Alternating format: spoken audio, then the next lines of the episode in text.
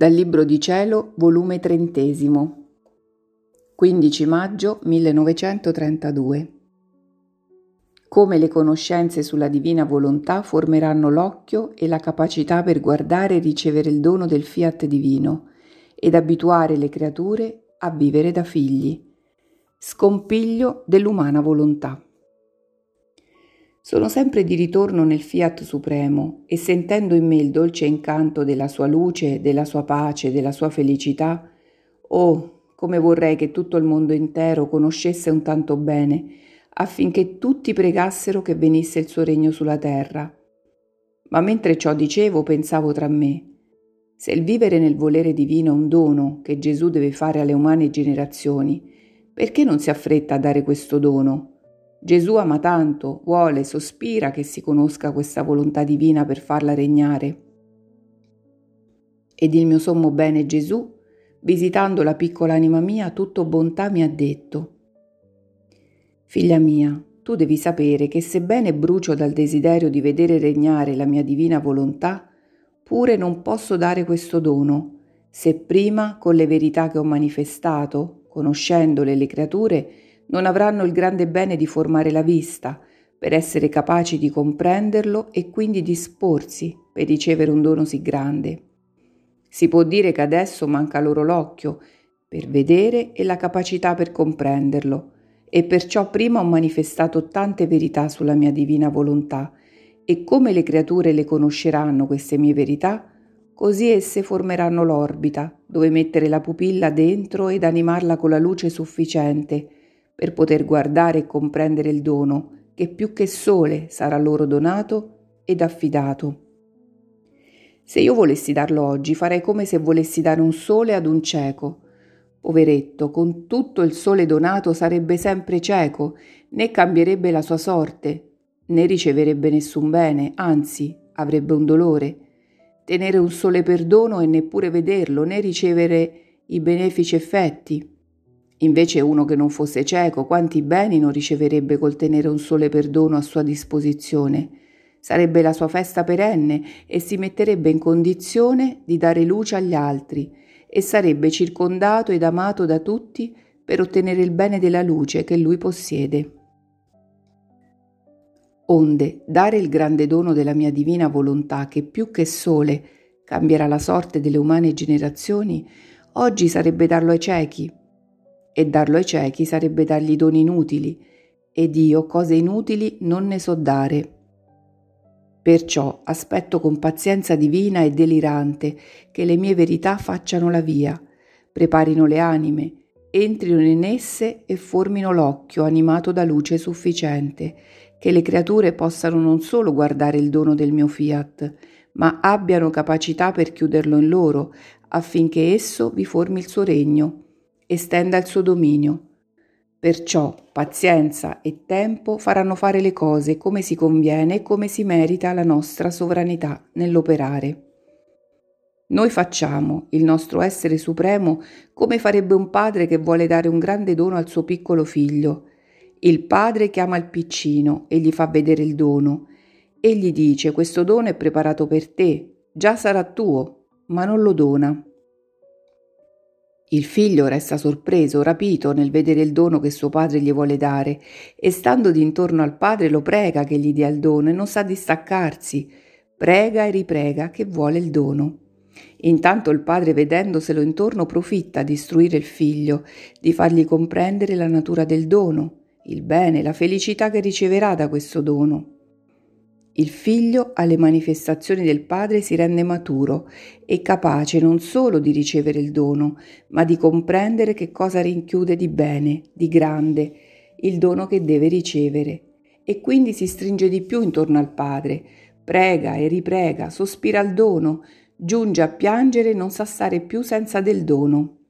Si può dire che ha formato in sé con le sue preghiere e sospiri, con l'acquistare le conoscenze del dono che suo padre gli ha fatto, la vita, lo spazio dove come in sacro deposito ricevere il dono. Questo tardare del padre a dare il dono a suo figlio è stato amore più grande. Lui bruciava, sospirava di dare il dono a suo figlio, ma lo voleva capace e che comprendesse il dono che riceveva e non appena lo vede maturo, per ricevere un tanto bene subito lo dà. Così facciamo noi. Più che padre sospiriamo di dare il grande dono della nostra volontà ai nostri figli, ma vogliamo che conoscano ciò che devono ricevere. Le conoscenze di essa maturano e rendono capaci i nostri figli di ricevere un tanto bene. Le tante manifestazioni che ho fatto saranno i veri occhi dell'anima per poter guardare e comprendere ciò che la nostra paterna bontà da tanti secoli vuole dare alle creature, molto più che le conoscenze che ho manifestato sulla mia divina volontà. Come saranno conosciute dalle creature, getteranno in esse il seme di far germogliare l'amore di figliolanza verso del loro Padre Celeste. Sentiranno la nostra paternità, e se il Padre Celeste vuole che facciano la sua volontà è perché li ama e vuole amarli da figli, per partecipare i suoi beni divini. Quindi le nostre conoscenze sul Fiat Divino li farà abituare a vivere da figli, ed allora cesserà ogni meraviglia che il nostro ente supremo dà il dono grande della nostra volontà ai figli suoi.